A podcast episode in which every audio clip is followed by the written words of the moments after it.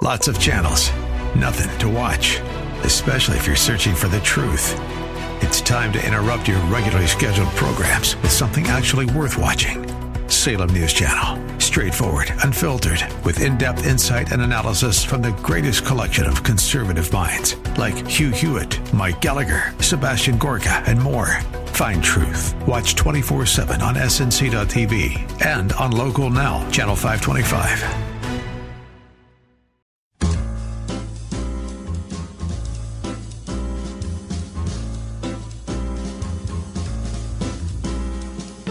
Welcome to another edition of The Ride Home with John and Kathy, live from the Salem Pittsburgh studios.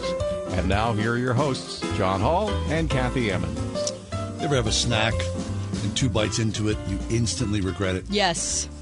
I just did that. Oh, and snack was um wait.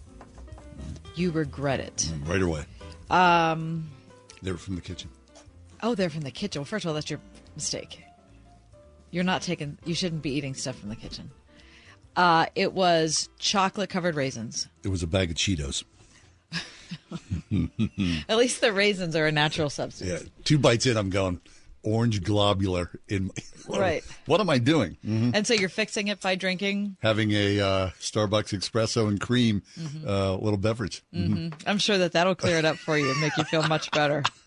We'll we'll chart the course of that over the uh, over the show. Mm-hmm. Hey, uh, happy to be along here today. Wednesday, gorgeous. It's the first full day of spring. If we're counting at home. It is gorgeous outside. It is sunny and Mm. bright and beautiful. And it was hard for me to come inside because I wish that we could have done all of our show prep and everything outside, Mm-hmm. Well, don't worry because after the show, the sun will still be out. which is really nice. I mean, I hated the spring forward. I mean, I, I like here the it is. result, I but I like the result. Paying the price. Uh, has your uh, sleeping settled down? No, You just mine. yeah. I'm still waking up at weird hours. Are you? It's so strange, isn't it? Yeah, that's just a thing. Lex, are you just sleeping through the night like you don't have a care in the world? Yeah, kind of. Stop it. Mm, yeah. Gosh, first boy, ti- she's annoying. huh, Kids. that way. The first day I was I was struggling, but Mm, now you're settled in. yeah, I fixed it. You fixed it. Good job, Lex. Lex, did you fix it? yeah, a little bit. Excellent. Okay, I like that about you. How are things? What's new? Um, well, uh, I mean, there's no basketball. I didn't watch basketball There's last baseball. night. There's baseball tonight, which we'll talk about as the show goes on. Yep. Um, I watched uh, the first episode, season three of Sanditon on PBS last night. Okay, very nice. I enjoy that very much. I'm excited about episode two. And um, I don't know, John. I feel like that's about it. okay, that's fine. I mean, you know, Are you disappointed that there's No, no, listen, no. Oh, you know what I did? Tell me.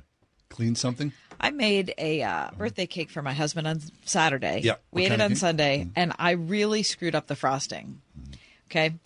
It seemed like it was too sweet to me when I was making it, and so I added some salt to it, and I added too much salt, and it was really, really bad. The whole cake because the, of the, the frosting. The frosting. Could you scrape it out? and it, it, was off? Mm. a layer cake. It was a layer cake. So uh, I was so disappointed in myself over it uh, that I scraped Cheetos. it. No, I scraped all the frosting off the cake, Mm-hmm. and I made new frosting last night, and I put it on, Whoa. And it A frosting is- redo. It is delicious. And as I woke up in the middle of the night, I thought to myself, I have done a good thing for that Mm-hmm. cake. I felt good about myself for doing that. So, did you have a piece of the cake before you did the We ate, renovation? we ate like almost half of the cake. and then you because because I can't. I mean, I had people there. We are having a birthday party for my husband. Was We everybody kids- saying? Was everybody kind? No, this Everybody is good. was very kind, but I was You knew it was really appalled by it. so as fragile as taking apart a half-eaten cake.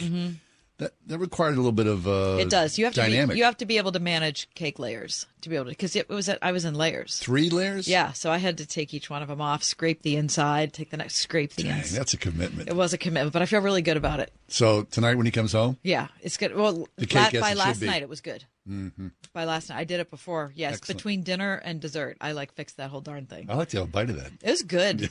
It- you know what it was? Lime coconut. Lime coconut cake. It's really good. That was that was uh, Eric's request for his birthday. Excellent. Happy birthday, Eric. Yeah, All right, uh, let's uh, enough uh, the cake talk. Let's move on to some news talk. I'm okay? ready. All right. Uh, as we always do, we look at the uh, the news of the day. Kath does and digs a little deeper. So, Kath, uh, without further ado, give us the top four at four. For Tuesday, the 21st of March, Yeah. 2023. Number one. Here it is.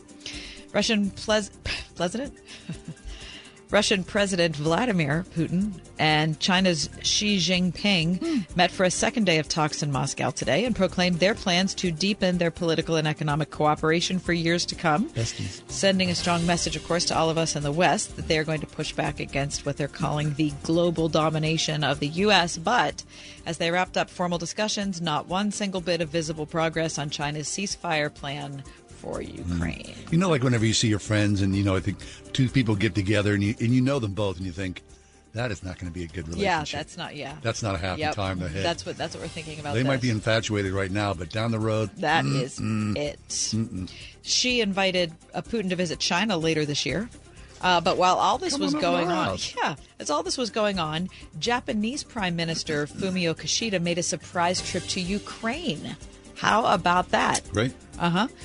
Just days after the International Criminal Court uh, issued an arrest warrant for Putin, accusing him of war crimes, Kishida visited Bucha, the city north of Kiev, where Russian occupying uh, soldiers are accused of committing horrible things. The world was astonished, Kishida said, to see innocent civilians in Bucha killed a year ago. I really feel great anger at the atrocity upon visiting that very place here, and I would like to give condolence to all the victims and the wounded on behalf of Japanese nationals. And this is how he concluded Japan will keep aiding Ukraine with the greatest effort to regain peace. Fabulous. You can read more about that in the Washington Post. So that's setting up to be interesting. So Russian buddies, Russian and China get together, uh, Japan's Japan. with the U.S. and Ukraine. and here locally, the mayor of Green Tree had coffee with the mayor of Blawnox. so they're besties too. Number two, flight attendants renewing calls to ban children two years and younger from sitting on the laps of their adult caregivers and parents while flying. Yep. Many domestic airlines, including American, allow infants under two to travel for free while seated in the lap of their parent. Um, however, Sarah Nelson is the international president of the Association of Flight Attendants, and she said that they had been advocating for a change in lap baby rules for the last three decades. They said there just aren't enough, there isn't enough strength on the part of any adult to be able to truly restrain a child safely with turbulence that can occur on an aircraft. Uh, turbulation is especially dangerous for flight attendants and accounted for three out of every four flight attendant injuries. There is an increased uh, incidence of turbulence events and the need for flight attendants to be seated with their seatbelt buckled during certain phases of flight, and the need for parents to secure children under two in their own seat. So we'll kind of see where that goes, right? It's a lot more expensive to travel if you've got an 18 month old that needs their own seat. Yep, sure do. And how are you going to keep? Can you imagine keeping an 18 month old in their own seat? And number three, it's the matchup every fan and player dreamed of at the start of the World Baseball Classic Samurai Japan versus Team USA tonight. The game starts at 7 p.m. Japan looking for its third title, while Team USA hoping to go back to back after winning in 2017. You can watch it on FS1 and Fox Sports. Merrill Kelly of the Diamondbacks will get the nod to start for the U.S. in the finals. And uh, I thought it was going to be Shohei Ohtani who was going to start for Japan, but instead it looks like it's going to be Shota Imanaga. I'm totally watching that tonight. Me too. Very excited. Yeah. And number four, a little bit of a weird animal story. Are you looking for a job? If you like wildlife and don't mind dealing with problem animals, then you could work as a bear hugger. The New Mexico Department of Fish and Game is hiring bear huggers that have the courage to crawl into a bear den. That's your top four at four. What's that like?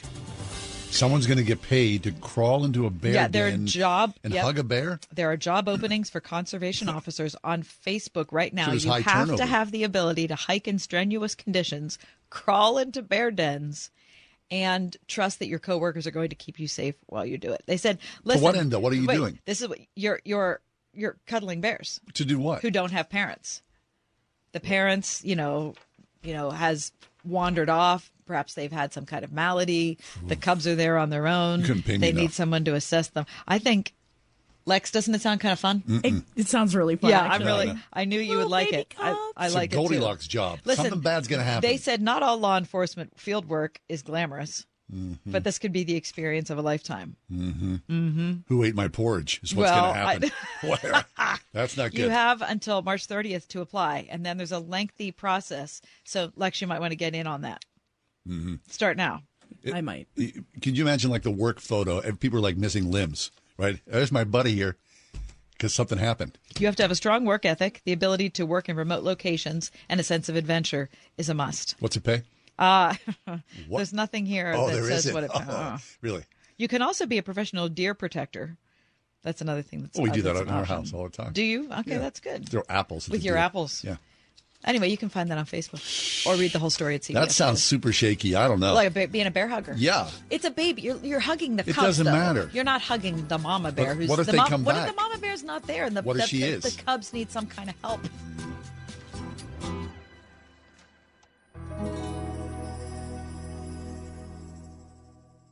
101.5 WORD. This week on Truth for Life, our study in the book of Esther draws to a close.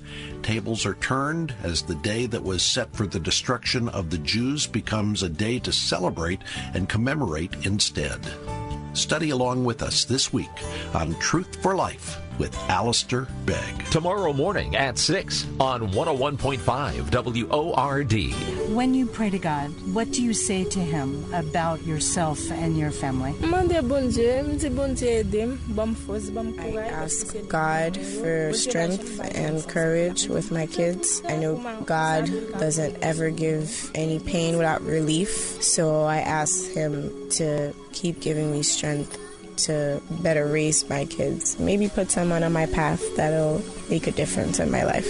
You can be an answer to the prayer of a mother like Nirlan. My name is Anitra with Food for the Poor, and we're inviting you to be a part of the miracle story that God is telling in the lives of families throughout the Caribbean and Latin America. Today, your one time gift of $144 is going to provide a family of four with food for a year. Click on the Give Food banner at wordfm.com or text Send Hope one word to 91999 and you'll receive a link to give your best gift. Studies show decades of increased taxpayer spending per student has failed to improve educational performance. Can't we do better? Pittsburgh's Christian schools say we can. If you're looking for a safe environment for kids to learn, challenge, and grow, where character matters and academic excellence is served by highly qualified teachers who partner with parents, consider Christian education. Right now, local Christian schools are offering half-price tuitions for first-time enrollees while they last at wordfm.com slash tuitions. Youth Creation Festival 2023 is your summer destination. June 21st through 24th at Agape Farm, Shirleysburg, PA. Featuring Switchfoot, Mac Powell, We the Kingdom, Big Daddy Weave, Riley Clemmons, Micah Tyler, and many more. Creation Festival, worshiping our Creator. Come for the day or the entire event and go home changed. Get half off the current ticket price now while they last, exclusively at wordfm.com. Trip to Europe. Visit all 30 Major League Baseball stadiums. Go skydiving. Okay, so you know what you want to do in retirement, but do you know how to get there? Tune into Your Retirement Blueprint with Kurt Kenodik and Ethan Lane of Accurate Solutions Group Saturdays at 10 a.m. to get answers to your retirement planning questions. Plan today so you can do the things you've always dreamt about doing in retirement. Listen every Saturday morning at 10 to Your Retirement Blueprint with Accurate Solutions Group. Investment advisory services offered through ASG Investment Management, LLC. Need to be noticed. Maybe that could be like the subtitle for current culture. 2023 in the West. Mm-hmm. Dot dot.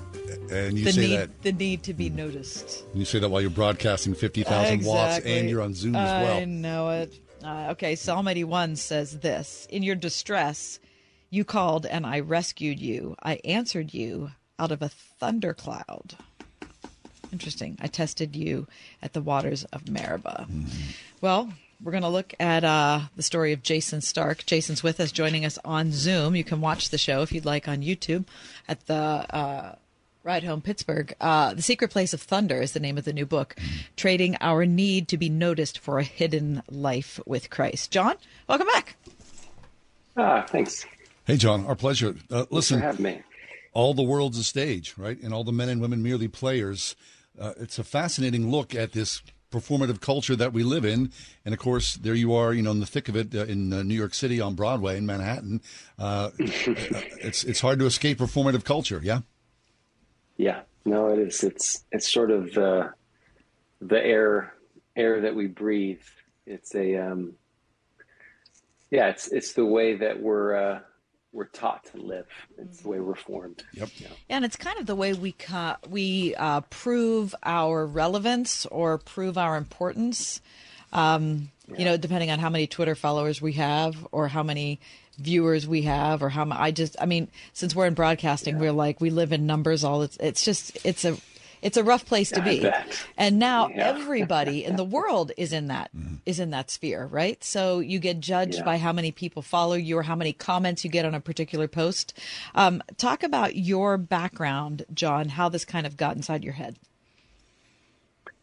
Yeah, well, I really came through, you know, pastoring here in New York, and this wasn't completely different from the rest of America. But what was just strange is, you know, you'd go down to Midtown when the pandemic happened, happened and all of these big, huge buildings are, are emptied, and um, everyone is working at home, and a lot of my pastoral counseling moments. Uh, they, they were filled with anxiety about the pandemic and, and staying safe and things like that. But they begin to take a kind of flavor of being anxious about uh, just not being seen by their supervisor. They'd get a project that was due in two weeks and they find themselves turning in three or four projects they weren't asked for on top of the ones that were coming.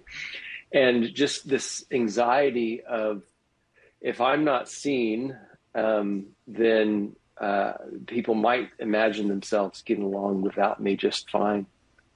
And uh, that was just a kind of a a little bit of a, a flare, so to speak, of something that was happening, but I think it was a, a fruit of something deeper. That there's it, it wasn't just a pandemic problem; it was a, a social, cultural problem of a of a performative impulse that we have that is actually diminishing us as people rather than uh, uh, furthering us along in this world. A couple of weeks ago, John, uh, Kath and I were talking about um, prayer closets. And uh, to be honest, I, I don't have a prayer closet. I do have a place where I where I sit, but but I do know right that people have these things where they go into a secret room and pray, and that is sort of like the anti-performative thing. Um, talk about about you. Um, you know, in the secret place of thunder, you know, you, you talk early on uh, about um, your emotional life, and you took a deep dive, and uh, you know there was a lot of things that were going on, which which kind of sparked this idea of performance. I mean, we all live in performance. Yeah. Yeah. In in 2015, 2016, um, my emotional life did kind of take a, a dive Yeah. and uh, experienced sort of about 18 months of depression. And the thing about depression, and I, I wonder if many people can resonate with this, it's it's hard to sort of perform your way out of emotional darkness. Yeah. So you're sort of a lot of the things that usually you could uh, maneuver through are uh, removed from you. Some of those strengths, some of those impulses, they're removed from you, and uh, it's a deep darkness. And it, you know, I had experienced some levels of depression, but I think there were some both circumstantial and maybe just some physiological things that were happening. That it was long, it was extended, and it was um, it was really challenging. Um, and you know, it's this this story where the title of the book comes from. Uh, in I, I do remember the day. It was October sixteenth, uh, two thousand sixteen, and I was reading through Psalm eighty one, and uh, like most of my prayer times during that season, it was maybe dry, maybe it felt very empty. But just reading Psalm 81, and uh, it's a psalm about uh, the Lord hearing the cries of Israel in Egypt. Um, and he said, I, I, heard you in a secret place of thunder. And uh, it's a, a, place where God is. It's it's not a um, it's not on TV. It's it's not on social media. It's it's that quiet place with the Lord. And at the end of it, he, he's saying, "Don't don't turn back to the idols of Egypt. Turn to me. Um, and if if you would would trust in me, if you would come to me, if you would open your mouth wide, he says, I would fill it. And that's that was just really provocative image imagery for me. Um, to be honest, I don't exactly know if I still know what exactly the, the psalmist is talking about. Open your mouth wide, no, Philip. Yeah. But it was something that I knew that I longed for, mm. and I had felt so empty, and um, and so I, you know, I didn't know what to do other than just ask for it. And it was this moment, and I don't want to over dramatize it or over overstate what happened, but I, I felt the Lord just really meet me in that moment, mm. kind of mm. this this encounter of of the Lord being um, presently felt in that season. And I'd love to say that like my depression was cured in that moment, and I walked in victory.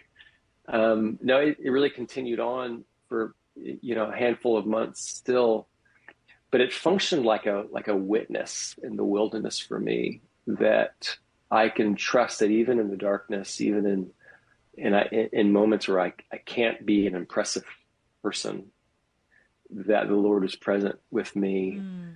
and it it's a different kind of way of life, um, where in our weaknesses and in our limitations, the the culture teaches us to um, resist limitations and repent of our lim- and uh, repent of our weaknesses but it's really when we embrace those limitations and weaknesses that we can really begin to encounter where Jesus is um, and how he's present to us.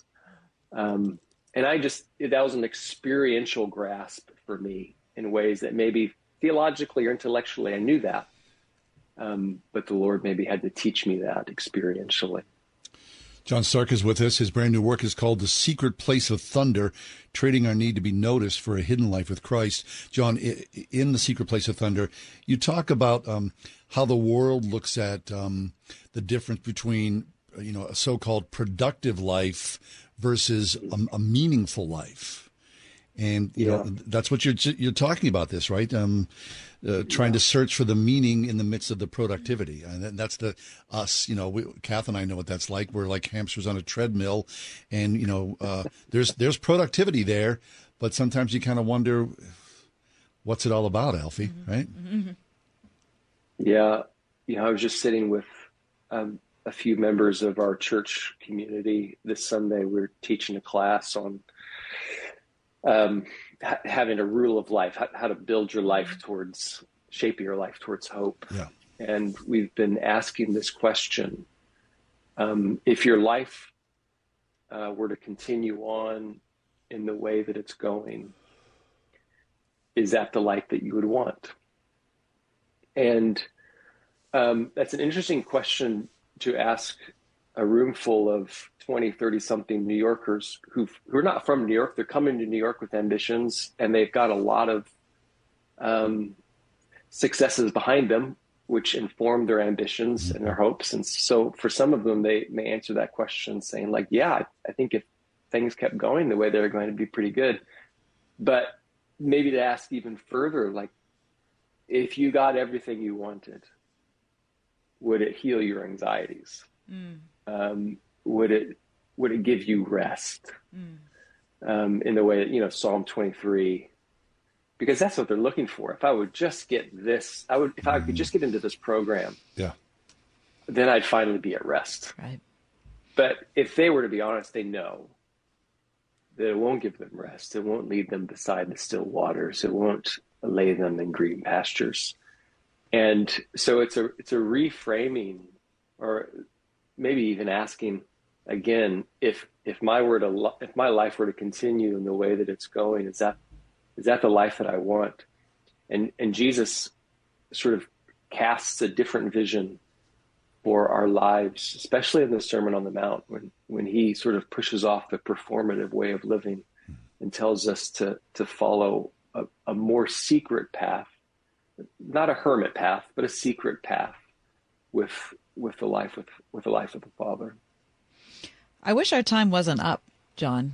But again, we're uh, we're not a podcast. No, we're not a podcast, and we're bookended by uh, the numbers of time. Uh, but I really want to encourage our listeners to check out this book, The Secret Place of Thunder. I really resonated uh, with that story you told, John, about that day you remember in mm-hmm. October, and um, I appreciate you not keeping that to yourself. Your vulnerability. And yeah, and putting that out there. So hopefully when we have a chance to read the book, we can come back and talk again. Come back and dig deeper, John. Yeah, thanks for having me. I mm-hmm. appreciate it. Oh, uh, it's a pleasure. That's John Starke. The book is called The Secret Place of Thunder Trading Our Need, what is it? To be noticed. Oh, yeah, for a hidden life with Christ. Thanks, John. Yeah, John. Good, Good stuff. Thank you. Thank you.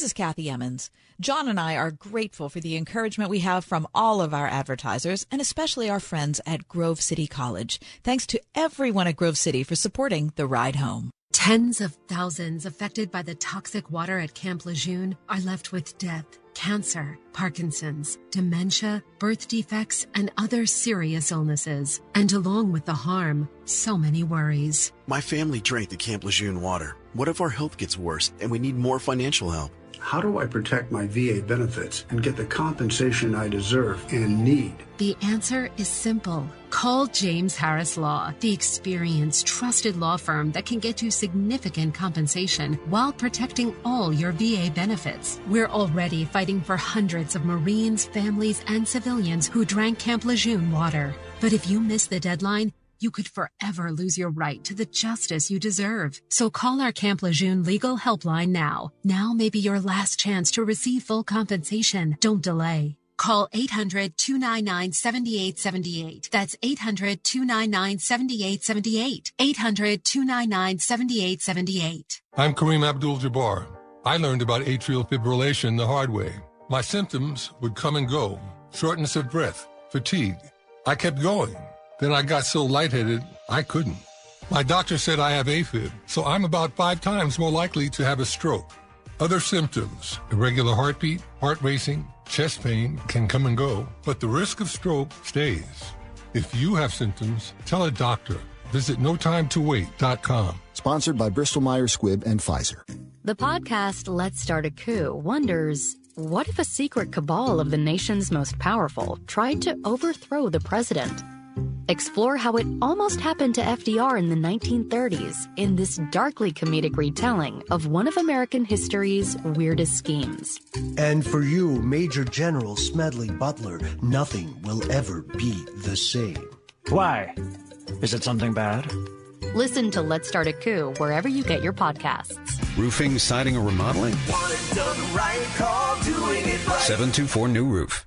We are everywhere on your radio at 101.5 WORD FM Pittsburgh, at wordfm.com, the Word FM mobile app, iHeart, TuneIn, and Odyssey. A message from the American Migraine Foundation. It's an absolute nightmare. There's pain that does not stop. I feel trapped by migraine. Migraine is a disabling disease. I feel like I'm dying. You feel like the world's closing in on you. There's nothing you can do. It's like you're trapped in your head. There's no escaping it. You can't leave your body. Don't suffer alone. Make your move against migraine. Visit AmericanMigraineFoundation.org to find help, learn more, and get connected.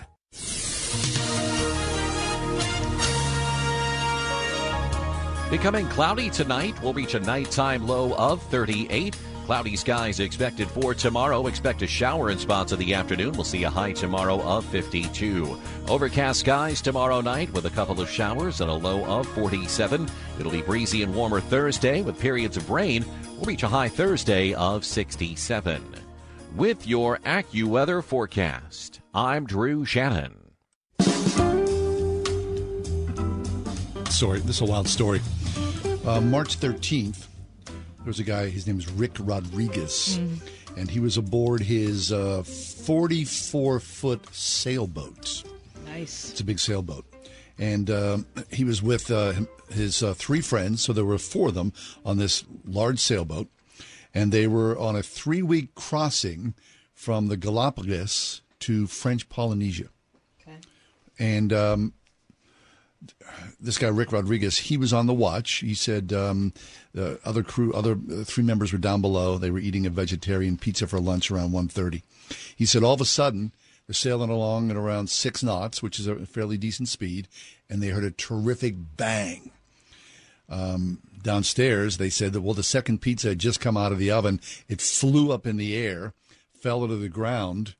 Uh, this guy Rick Rodriguez looked over the side of the boat where he saw a giant whale that had just lifted the boat up. And the whale, in his quick peek, was bleeding. And then after that, there was another whale spotted. So two whales swimming side by side. One of them obviously accidentally, that's a guess always. Does it happen for, you know, was it intentional? Most likely we just bumped into it. Broke the, the 44 foot sailboat basically in half. No. They had 15 minutes to abandon ship, get into an inflatable life raft and a dinghy, transfer water and food. They had enough food for three weeks and enough water for 10 days. They, in the meantime, signaled SOS, SOS on a portable radio, sent up flares. They got in touch with the Coast Guard, but there was nobody around.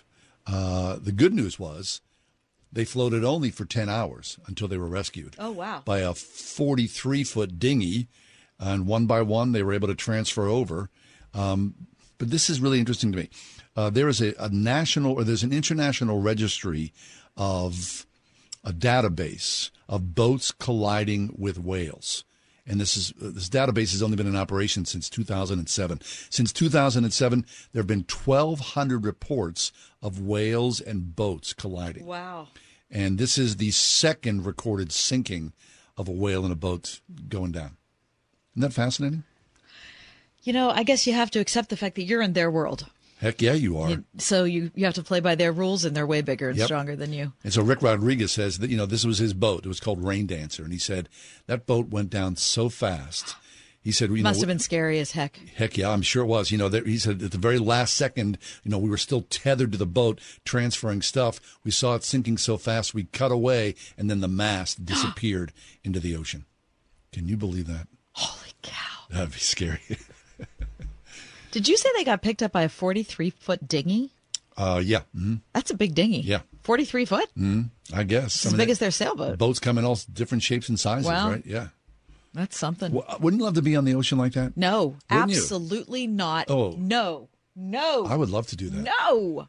I mean, it's so vast. Wouldn't that be wild? Of course it would be wild, but it'd also be terrifying. I can't think of many things scarier than ocean. I get that, of course, hundred percent.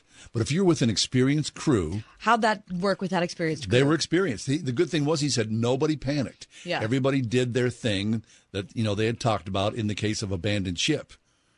Except you wouldn't be experienced. No, I wouldn't be experienced, but if you're with a group of people, you just follow orders. Hopefully, I just think it'd be fascinating to be I'm out there sure it in would the be vastness of the beauty Yes. of that ocean, surrounded just by water. Yeah. Okay. So how far out have you been in the ocean? Oh, not far at all. Okay. No, I, Well, I know. I uh, get where- your point. Yeah. So what do you think is the farthest that you've been out in the ocean? Like, have you been out where you couldn't see land? Yes, Okay. How how do you feel about that? it's just wild. I mean, you just know how insignificant you are. This tiny little pinprick in this billions of miles of square feet of water. It's The wild. farthest I've ever been. Wait, is this true? Yeah, the furthest I've ever been is on a ferry going between Southern California and Catalina Island, which Oh, I think is maybe 45 miles. Yeah. But when, you know, when you're out, there's, you know, there's Yeah, nothing there's around. nothing around. Mm-hmm. There's nothing around. And it's a little, I mean, it's not like it, I freak out or anything, Mhm. but it is, if you sit there and think about it, it's a lot. Yep. One side of my wife's family from South Dakota, uh, two of the guys, Uh, you know, you think think about South Dakota. They spent their entire career, forty years, on gigantic uh, cargo ships, trolling back and forth See, I can't around the world. that. I can't imagine You know, six that. months on, six months off, basically, is what they were doing. No way could With I- a very handsome living, right? Great benefits, a union job, and there they were. And they have stories to tell about the ferocity. Can you imagine being on a No, cargo ship, no. how gigantic those are, and being tossed around like a cork? Lex, have you ever been out in the ocean? Well, I was on a cruise just this last October. Were you? Cruise. Yeah. Where did you go? Uh, we went to the Eastern Caribbean. And how was that? It was very fun. And on one of my excursions, I kayaked um, into the ocean to get to a separate place so we could go snorkeling. Mm-hmm. And I, in that kayak, I wanted. I was so sick. It Were was you really? Seasick. Yeah, mm-hmm. yeah. I was a little seasick. So I couldn't imagine being on like a little bit of a bigger boat, but like not super big. Could not imagine it. I would be so sick and so scared. Oh yeah. Okay. Okay, so score one for the whale. Oh, heck yeah. Hope he's okay, right?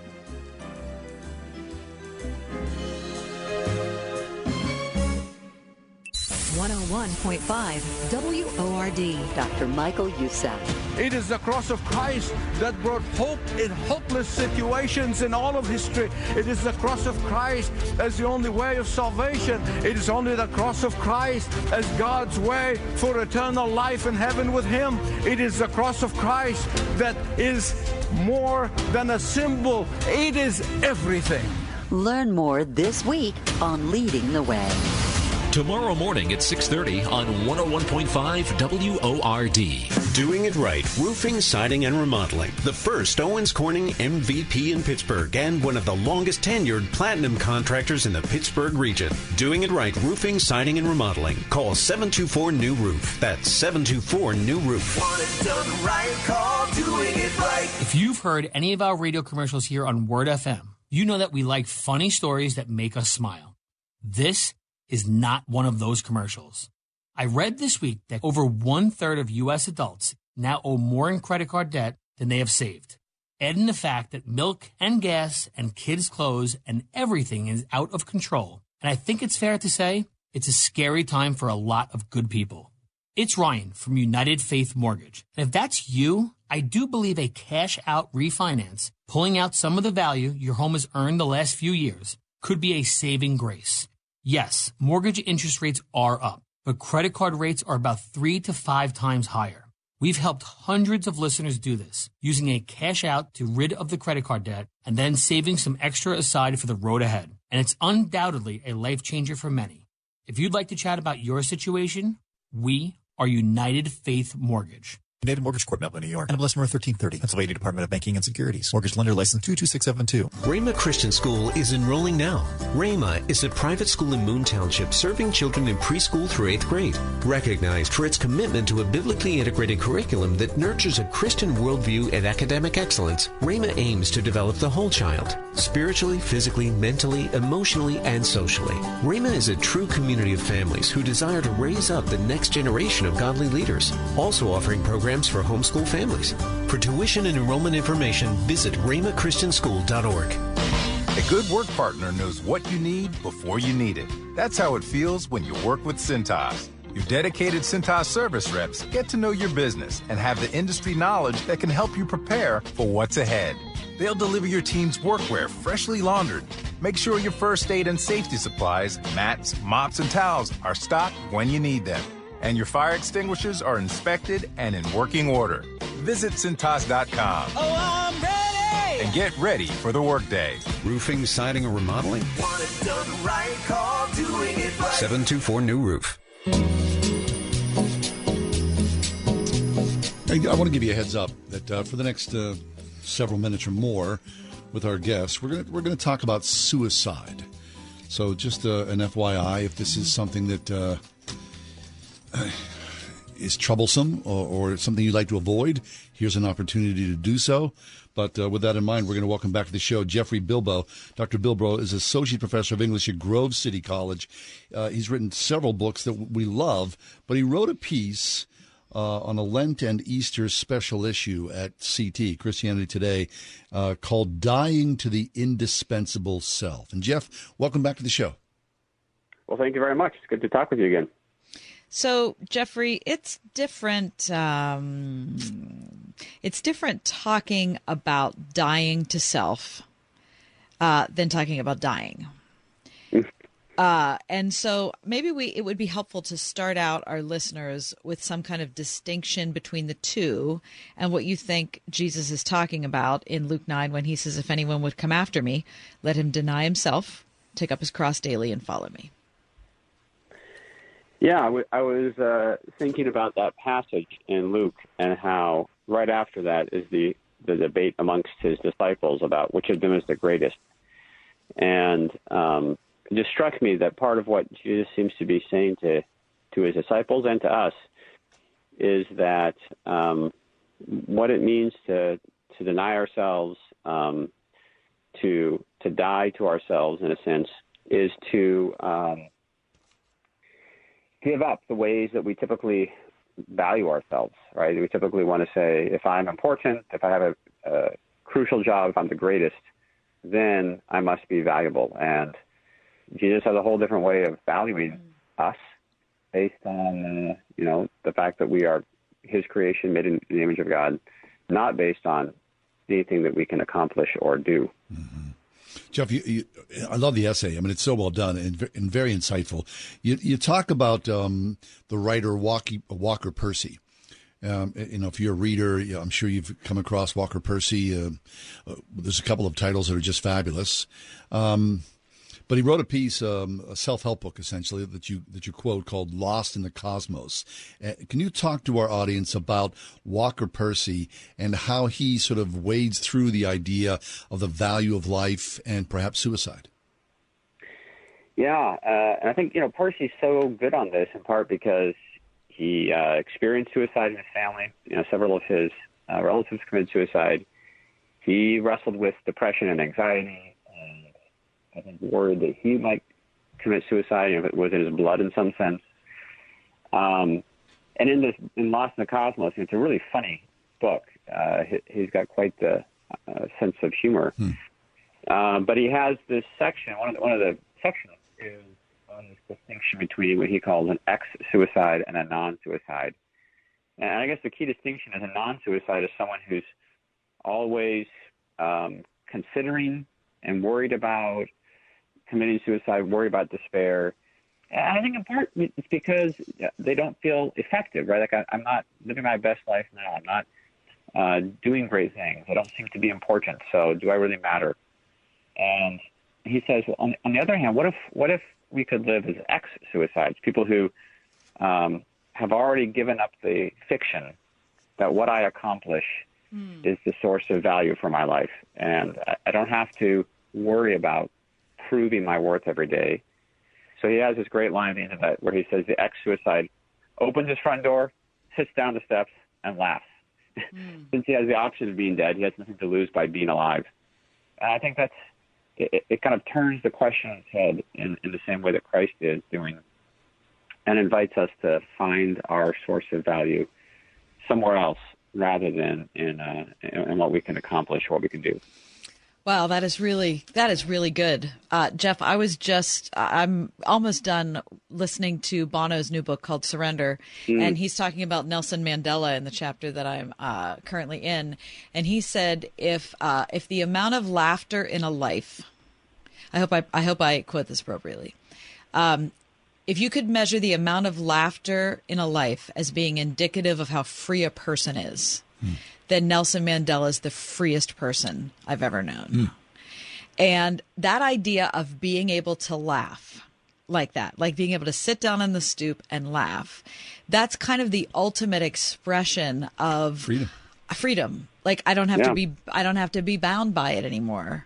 Um, and so I love that. So, so, so Walker Percy, and I'm going to repeat what you said just to make sure that I knew what you were talking about, is that the difference between a non-suicide and an ex-suicide is the non-suicide person is still struggling with the idea of, you know, I don't, I don't have enough Twitter followers. I don't have enough, I haven't gotten enough promotion in my life.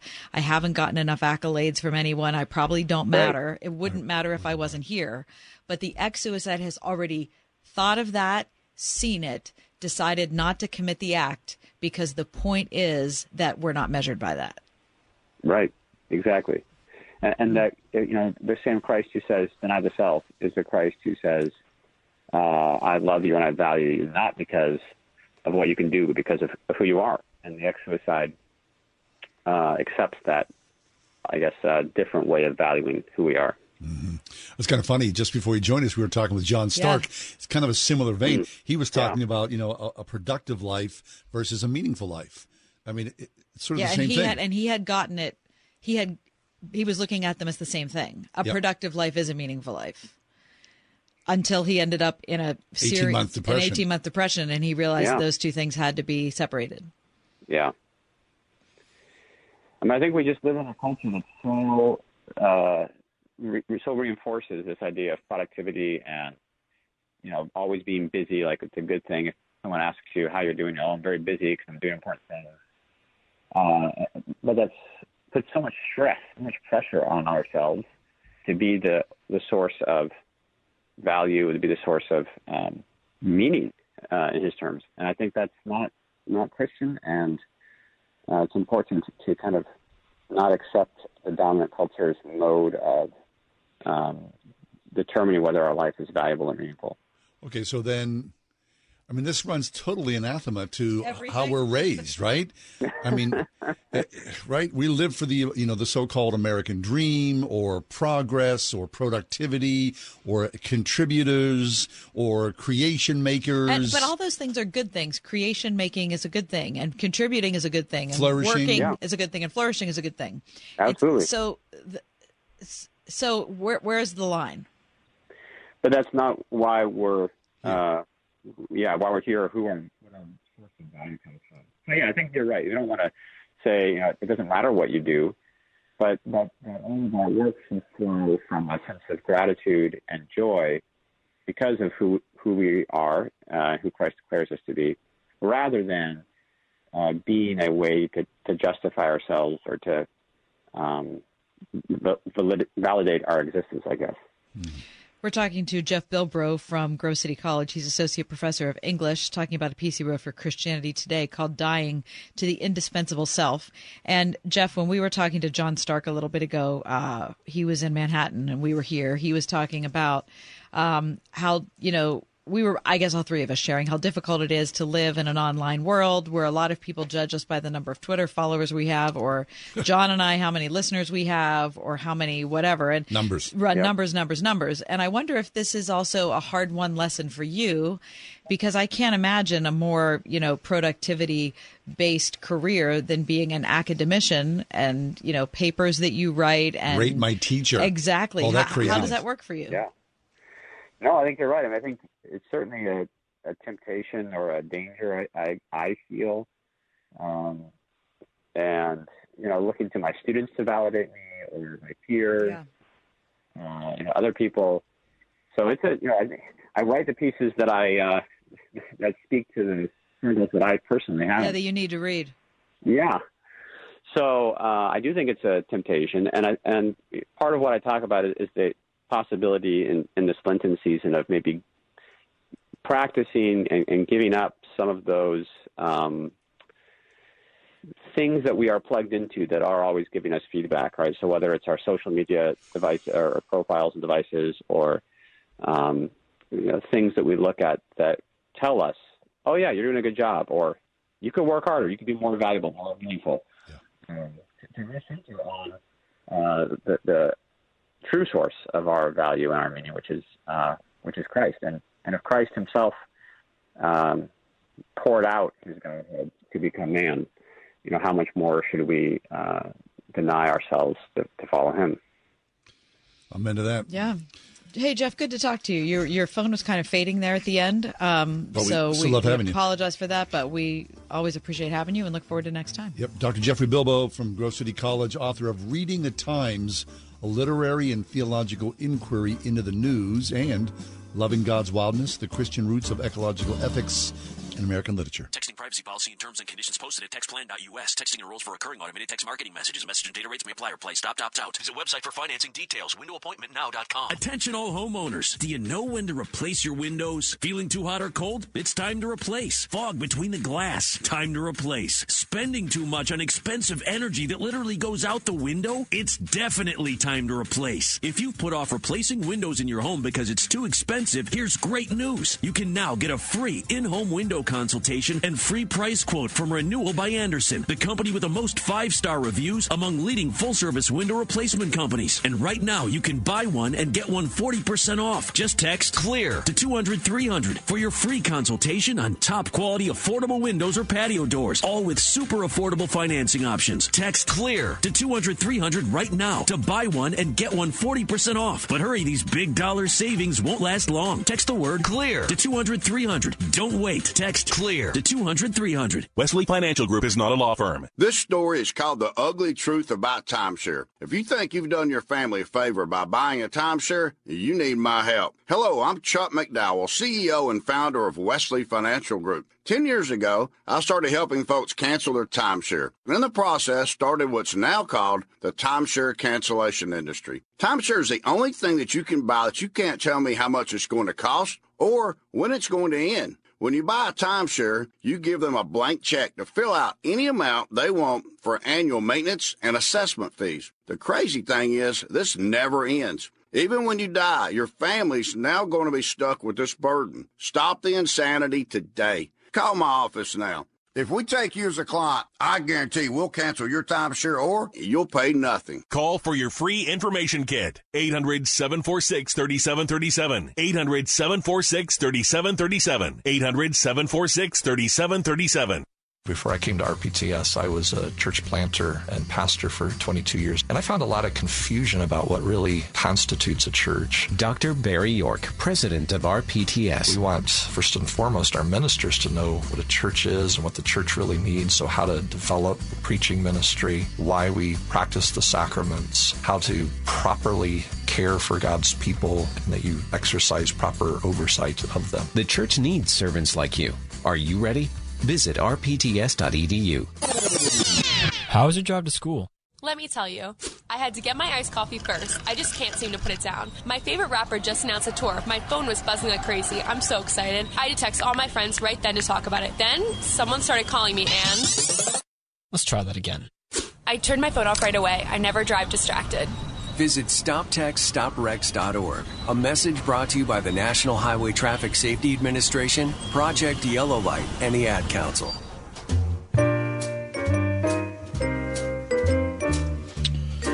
So, in drought stricken areas of this country, Arizona, New Mexico, there are, there are companies that do a huge business in lawn care, not cutting, not cutting grass, but painting grass.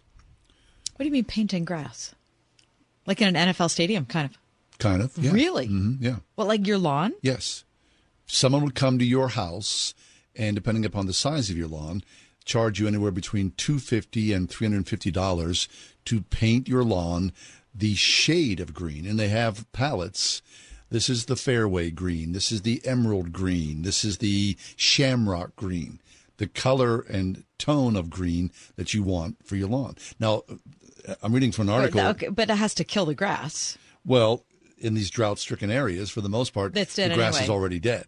So it goes. It looks. It's brown, brown and ugly. So hey, I'll just paint my dead grass green, and everybody will look happy. Okay, that can't be an environmentally healthy option. No. And uh, in the article today's Wall Though Street it Journal, It does seem interesting to me. do your neighbors paint their lawns green? Increasingly, yes. People say it looks great, but you don't want to walk on it because it crunches, and your pets will walk away with green paws. That's just bad. That Mm. there's no possible way that can be good for you. Apparently, it's big business. Really? hmm So my sister was visiting this weekend from Jersey. Yeah. And she we were sitting there in the afternoon on Saturday and she said, "Hey you guys," to me and my husband, "wh- "why is your grass kind of like orangish?" We were like, "Yeah, it's just bad. It's just unhealthy. It's it's just unhealthy and bad." Yeah. I don't know how else to explain Why, it. why is it? Yeah, You're indicted. Yeah, because it is. Well, we like it that way. Just because we like orange grass. Yeah, we like we thought it was a, a different Mhm. option to set us apart from our neighbors. Yeah. I mean, Jersey, can you imagine that the grass looks like in Jersey, all those chemical plants? I'm sorry. yeah. I mean, there's some beautiful parts. Yeah. But Jersey, yiza, Uh-huh. yiza, yiza. Yeah, I don't know. I, wouldn't it be nice to have green grass? Oh, yeah. I would like, I, but but here's the thing, I love that soft. You know, Mhm. you walk outside and it's like soft. So Yeah. going outside and having it prick your feet is Mm, stupid no. and dumb. And My dad was always like, you know, I remember like as a kid, uh, he saw something in Parade magazine yeah, and he bought like Zoysia plugs and like you, like you, they sent like a little tool that you dug down into the ground and then you put like these little plugs of what probably, you know, oh, like fertilizer. in yeah, I remember Yeah. those. He ruined his lawn. They looked like golf tees. Yes. yes, I remember that. Uh huh. Yeah. I mean, you know, my, my So neighbor across the street killed everything. Yeah, neighbors across the street, uh, they bring in the lawn. You know, they spray it with whatever. Yeah. Chemicals and right, whatnot. ChemLawn. ChemLawn. Oh, yeah. I shouldn't have brought up the a company name. Well, It you just know, popped into my head. We're not criticizing. We're just No, saying just it's saying a it's a thing, service. right. So, but people like their green lawns. Eh, But in drought-stricken areas, you spend a lot of money, a lot of gallons of water trying to water your lawn. Do you know? Or you can just have your sister come and ask you why your grass is orange. It's orange. Yeah. Go, go Irish.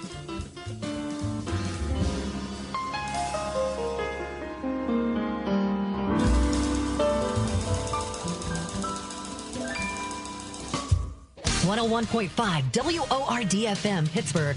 On your smart speaker by saying "Play the word Pittsburgh" and on your phone via the Word FM mobile app, iHeart, TuneIn, and Odyssey. With SRN News, I'm John Scott. There have been no sizable protests in New York City on the day former President Trump predicted his arrest. From New York, White House correspondent Greg Clugston reports. Here in front of the Trump Tower on Fifth Avenue, it's business as usual. There was a lone protester wearing a red MAGA hat shouting in front of some TV news cameras before lunch. But aside from that, it's a typical weekday in Midtown Manhattan. Lots of traffic, tourists snapping photos in front of the famous building, and New Yorkers going about their business. Metal barricades are set up along the sidewalk in front of the Trump Tower, but there are no signs of any large scale demonstrations. Greg Clugston, New York. The nation's second largest school system shut down. Workers in the Los Angeles Unified School District are walking off the job and are joined by teachers for a planned three day strike. This is SRN News. If you owed $30 trillion and you didn't have the money to pay it off, you need to make a lot more money, right? Well, now America's debt is more than $30 trillion, and right now taxes are at historically low levels. So it doesn't take a genius to realize taxes will probably go up. Now, think about your retirement accounts. Do you want to pay taxes on some of that money now when rates are low, or later when rates are much higher? Whether you should pay taxes now or in retirement depends on a lot of things.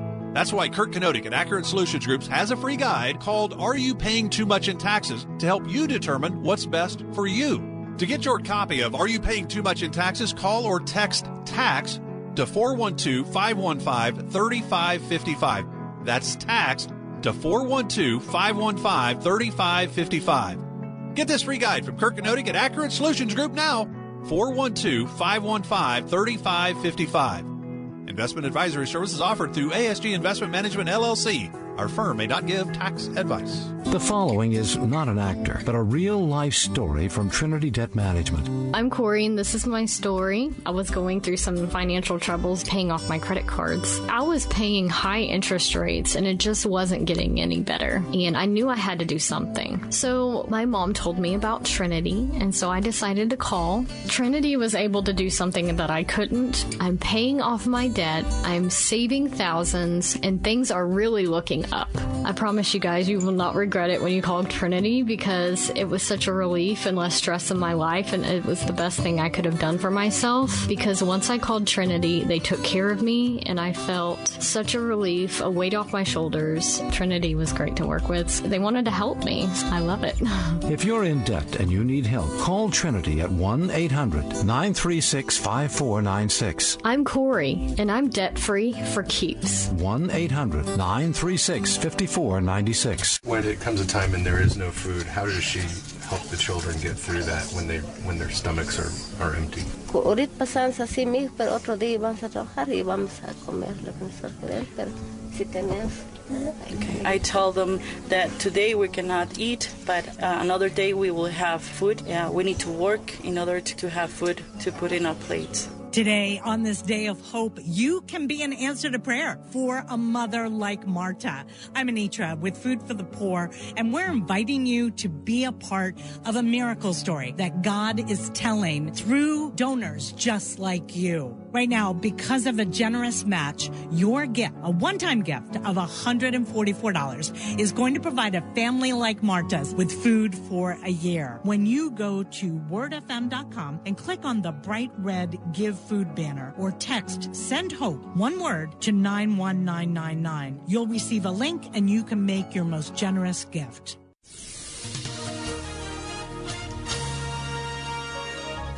Becoming cloudy tonight. We'll reach a nighttime low of 38. Cloudy skies expected for tomorrow. Expect a shower in spots in the afternoon. We'll see a high tomorrow of 52.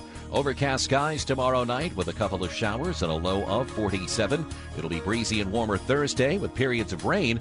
We'll reach a high Thursday of 67. With your AccuWeather forecast, I'm Drew Shannon. Portions of the following program have been pre recorded.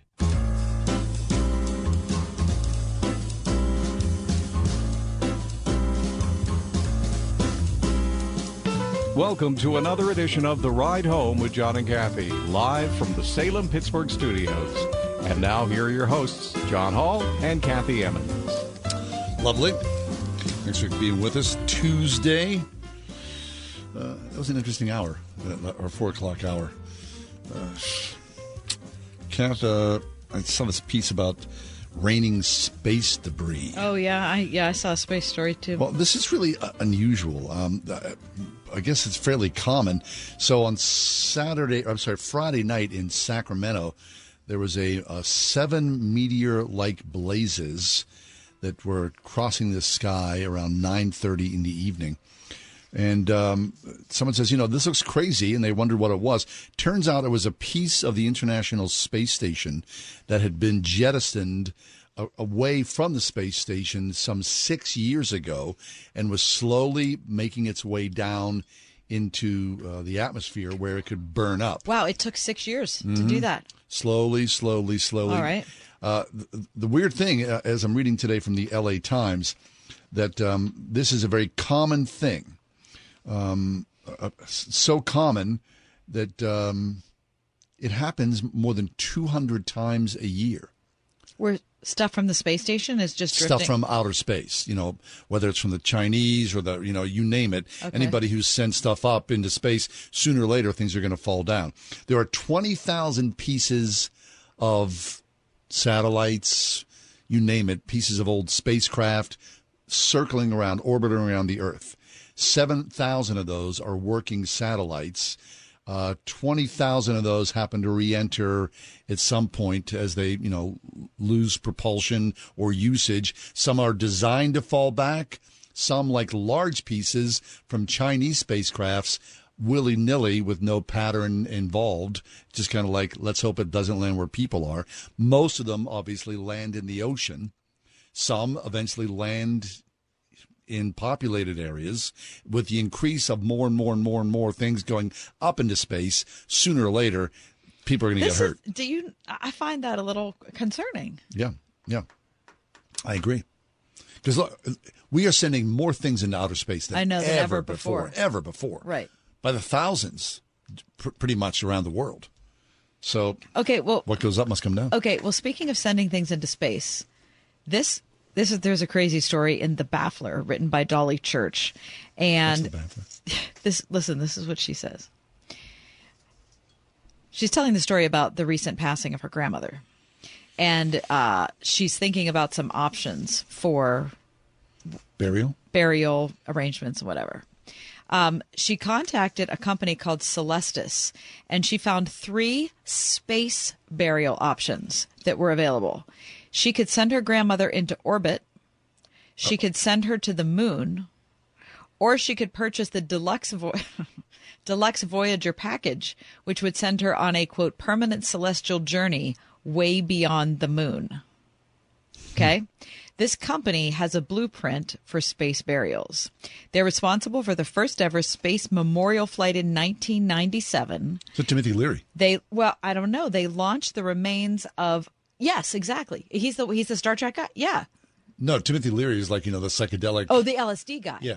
The Star Trek guy is Gene Roddenberry. Yes. Yes. Uh huh. Same thing. And also physicist Gerard O'Neill. Mhm. Right. So Celestis is the one that shot them all into space. Right.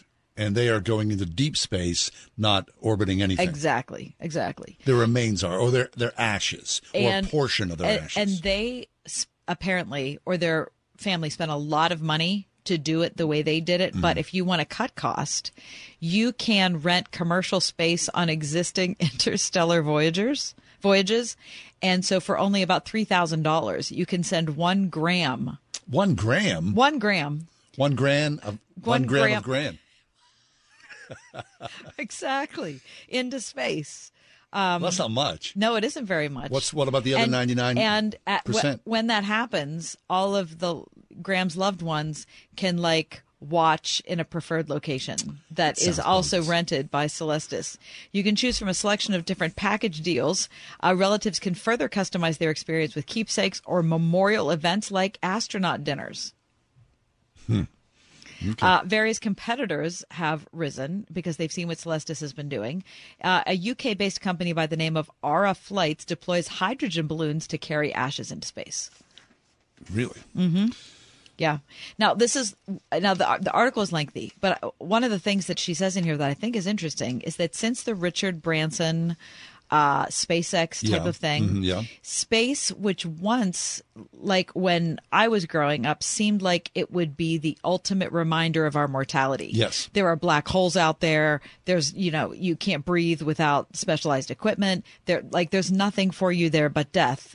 Now it seems to represent the next domain for human domination. Uh, of course. And so now people feel like I don't want to. People who used to feel like I would never want to go off in space because that's all darkness. People are now saying, "Oh, that's the future." Yeah. And so that's where I want to be. Well, I, I often think about you know the William Shatner thing, right? So he went into outer space Uh-huh. and came back depressed. He did. because he said, "Out there, there's There's nothing there's death there." out there. Yeah. This is where you want to be." Everybody I love and everything I love is on this Right, tiny exactly. blue planet. On this tiny blue planet. right. You know, this there's a movie called Twenty One Grams. Uh, Is that about Graham? uh, Capital G. one gram of gram, um, golden grams. oh, those golden grams. That's wrong. Uh, 21 grams. The movie is about the uh, the soul, the, the weight of the body, and the the the weight of the the soul. oh, I don't know anything Mm, about yeah, that. It's very interesting. Okay, well, there are a bunch of, as I said, space burial companies, but they're Would framed. Listen, no. How much money would But you listen, listen, this is this is the best part. They are framing this experience as life extending. What do you okay, mean by it? they're calling themselves immortality brokers who are promising posthumous Come liberation and fulfillment. Listen, where medical technologies have failed to keep the deceased alive, kind of like cryogenics maybe or cloning um, you can No. under the auspices of the scientific future send your dna code out there Mm-hmm. and then hope that in some future time once they have figured out how to conquer what killed you that you can be resuscitated What is your one grams floating through space? that is listen to me. I Talk just, about an oversell. I don't mean to be simplistic in any way, but it just seems like there is already a resurrection story that has been proven and seen Yep. on Earth, and you know people who are outside the religious spectrum look at that and think that that's stupid. But somehow we're going to pursue, you know, sending a gram of gran out there so that we can find her later. Won't she be surprised? Floating in space. Crazy. All right, uh, we'll take a quick Plus, break. she didn't come want to back. go. It's her granddaughter. Who's Yeah, right. To figure it out. Focus on the family. Uh, what about kids and um, the entertainment culture? Boy, that's a big shift between Graham and the kids. That's what we do here. 101.5 WORD. The current school year is not even over, but Word FM is already talking about heading back to school. Back to school.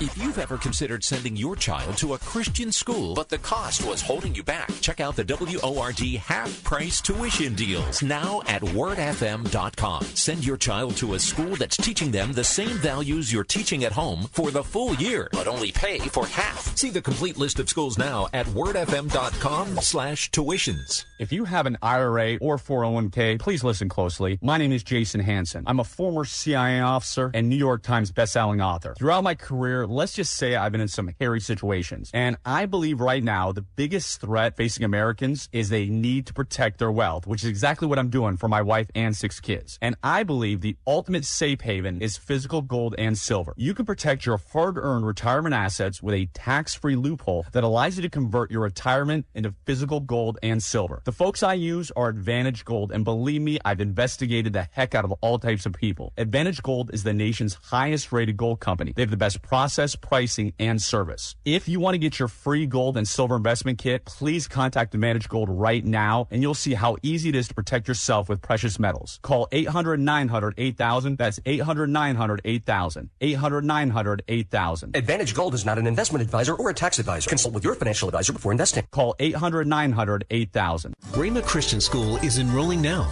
Rhema is a private school in Moon Township serving children in preschool through eighth grade. Recognized for its commitment to a biblically integrated curriculum that nurtures a Christian worldview and academic excellence, Rhema aims to develop the whole child, spiritually, physically, mentally, emotionally, and socially. Rhema is a true community of families who desire to raise up the next generation of godly leaders, also offering programs for homeschool families. For tuition and enrollment information, visit Has your home fallen victim to Mother Nature? Get a free storm damage analysis from Bachman's Roofing. You may never notice the damage from storms, so let the experienced team at Bachman's Roofing provide a free analysis to check for damages from the recent storms. Bachman's is now offering 0% financing and no payments for six months. Call 412-744-8390 or visit bachmansroofing.com to set up your free storm damage analysis by May 1st. That's 412-744-8390. Every summer, Pine Valley Camp changes lives, not just for the more than 100 underserved kids who attend each week, but for the many high school and college age volunteers and staff who work with them as lifeguards, cooks, camp counselors, and more. If you're 16 to 25, apply now and come help make an impact and change lives in a fun, safe Christian family environment. Apply today at pinevalleycamp.org. Pine Valley Camp, rebuilding broken lives through Jesus Christ in Beaver County. Camp opens mid June.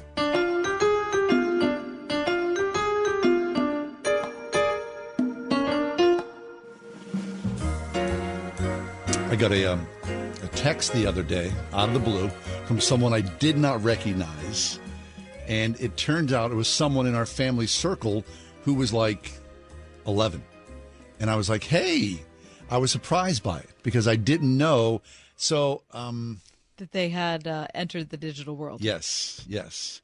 Uh, it was cause for celebration in some way, but also cause for great concern, Mhm. right?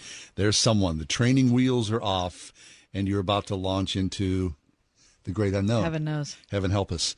Adam Holz is with us from Focus on the Family. He's the site director at Plugged In with uh, Focus on the Family. Uh, they've been a partner here with us at Word FM for many years. Adam, welcome to the show. How you doing? I'm good. How are you guys today? We can't complain. Adam, you know what John was talking about. You've probably had that feeling with either, you know, kids you know Mm. or kids that have contacted you or parents of kids who are in that circumstance. Um, uh, what do you say to a parent who's got a kid who's just entering the digital world? Boy, that is a great question. There's so much to say. And let me say at the outset, my wife and I got married fairly late. So uh, my kids are 12, 14, and 16. Okay. We're right there. Yeah. So I I think for starters, we've got to talk about intentionality, right? And intentionality starts with potentially delaying that moment as long, Long as, as we possible. possibly can. Yeah. Um, I, I know that that's hard, and it's also easier to get things right with your first one than per- perhaps it is those after. So as a result, my youngest got her phone earlier than my oldest did, and he tells me about it all the time. He's like, "Well, you made me wait, you know, longer than you made her wait." Oh, the I'm like, hardship. oh, the hardship, Yeah. right? So I think the longer we can delay, the better. Um, but I also think that we have to acknowledge that this is the world that kids are growing up in today. And the longer we wait, that it, it does create uh, a pressure on our kids to, you know, feel like they're not necessarily fitting in. And so that's where the boundaries and parameters come into play that that we need to put in place. And that is what are we watching? What are we engaging with? How much time are we spending doing that? And where are we doing that? So I think putting parameters in place where we're limiting all of those things, um, what it says to our kids is that a phone and technology is not this sort of infinite digital uh, free pass to do whatever you want, but that it's purposeful, right? That, um, yeah, we're not against you communicating with your friends and we can talk more about social media in a moment but but that's in the mix too right and navigating those things together and hopefully you're building trust with each other so that as your kids get older you can give them more freedom and more privileges mm-hmm. but as parenting always goes when our kids violate that then there are consequences right then we have to pull back and reset some of those limits and and i'll also say that if you have more than one child, you know that it's not just some, you know, child that's exactly like all the rest of them. They're all different. They have different vulnerabilities. They have uh, different needs, different desires. Uh, my 16 year old son is not nearly as enamored with, you know, stuff like TikTok as his sisters are. And I can't necessarily tell you why that is, but we have different parameters in place to help them. Mm-hmm. Adam, I, I, often think about this. I mean, you know, once you give your kid a phone, Kath has two kids, I have two kids. You know, yeah. is it is it like you know, you know, falling through the looking glass in Alice in Wonderland, or are you going into the wardrobe into Narnia? I mean, different destinations, uh, different intents. Uh, yeah. But I, you, I just kind of think like you know it scared it scared me so much because I think okay you're going in now and uh, all sorts of insanity. is You know, your your your spiritual self is going to be corrupted now. You'll be, you know, in, surrounded by porn. Your innocence will be gone forever. And good luck with that. I mean, it, it just it totally freaked me out, as you can see. Well, and I think let's talk about pornography for a minute. There was a time, perhaps when we were growing up, when our parents, if we were lucky, um, you know, they had the talk maybe, and it was probably in all sorts of code words because they were even more uncomfortable about the talk than we were. They got in and out as fast as they could, and that was it. They checked the box. We're now living in a time where, for a lot of reasons, and I could talk about this for a long time, sexuality is front and center in our culture. I think it largely has to do with the fact that in the late 60s and early 70s, we went through a cultural transformation where we largely threw God out of the picture, but we're wired for transcendence. We're wired to experience something bigger than ourselves. And into that void, I think that we've seen a lot of the things having to do with sexuality.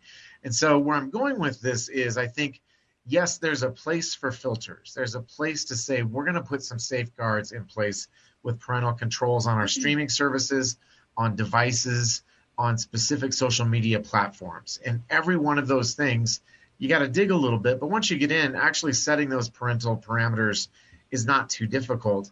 But our job is hardly done there because that doesn't protect our kids from the worldview swirling all around them. And so I am a huge advocate of really being willing to wade into this conversation and to talk about sexuality and to talk about it not once as in okay now we got that done you know um, but to talk about it from a biblical perspective and to really help our kids to develop what I would describe as a robust theology of sexuality, where we go back to Genesis. We talk about God's intent for this amazing thing that He's created, because in the right context, it's beautiful, it's incredible, it's life giving, and it fuses a man and a woman together in a powerful union.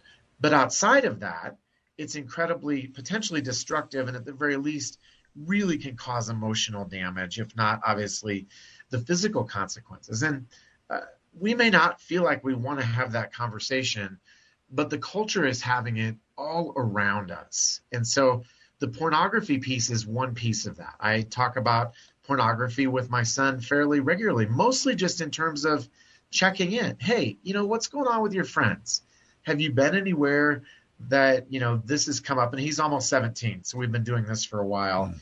And the point is not to be a, a snooping policeman, but to say, this is important. We want to be a part of this part of your life and help shape your understanding in this part of your identity uh, in a way that's godly and in a way that helps you understand that, that we want you to make good choices here for you, not to shame you, not to punish you, um, but because God has a good intent here. And so um, I think that that pornography conversation is an important but smaller part of a much bigger conversation about how we think about sexuality. That's good. Adam Holz is with us, site director of Plugged In, focus on the family's publication. It looks at popular entertainment. Um, Adam, what I appreciate about what you're saying is that you're not embarrassed to have the conversation. And I think that that's probably where 99% of us are is that you just don't know how to do it. And so you don't do it or you, or you, I don't know, people, badly. yeah, or you do it badly or whatever it is. Yeah. Um, so can you talk about your decision to just, is it part of your personality that allows you to do that? Is it how you were prepared? I mean, what, what contributes to that?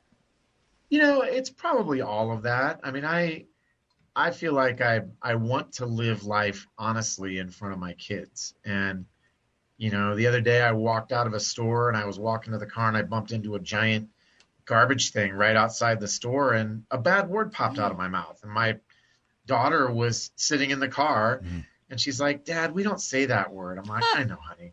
I know. We don't say that word. I just did. I'm sorry. Right. And so we need to own, I think, the fact that we're not perfect. Um, my mom, especially, did talk about it with me when she was very young. I think in part because she had me when she was 17. So she sort of had a, you know, learn the hard way kind of experience, and she was determined to help me understand that. Um, and I'll say this I waited longer than we probably should have. And my son and I play Pokemon Go together. We have since 2016.